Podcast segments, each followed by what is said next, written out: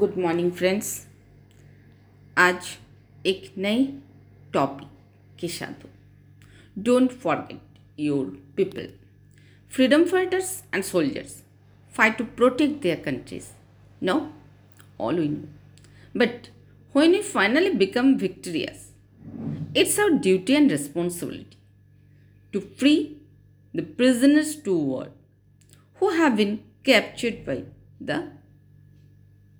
opponents. Chanaka had said the same thing. When grown in strength, he would bring about the liberation of the boosted.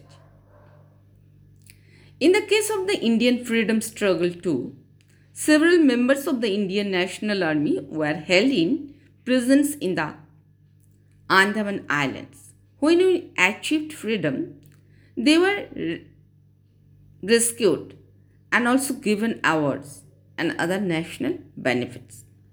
It was the right thing to do, especially after the country had become victorious in a struggle for freedom. Now, how do we practice this in our organizations? Know each person and group. The head of each organization should be aware of those who fight for him. Keep track of the people who have been with you through difficult times. Spend some time with them and their families too. You will be surprised to know of the sacrifices your employees and their families have to make sometimes. In the case of a large company or nation, the leader should keep track of groups of people who have fought for him or her. Communities, local communities, religious leaders, et cetera. Freedom is a responsibility. After achieving the target, leaders should not think only about enjoying the res- resulting power.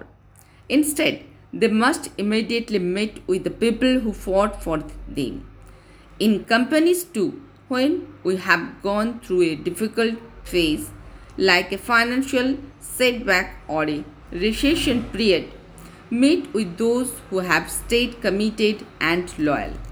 So, when you rise in life, understand that this freedom brings new responsibilities.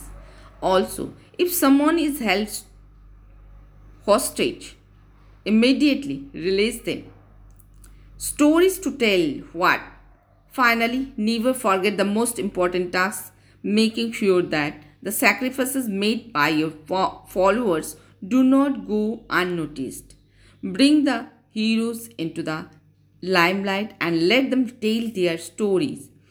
Document their struggle and let others get inspired. These heroes are the pillars of any institution and should be rewarded. If any generation has to look back, and it doesn't mean that inspiring martyrs, they will take your hard-earned success for granted. So, ensure people know what it took to reach where you are now, and and the best way to do this is to recognize those who helped you become victorious. Thank you. Have a nice day.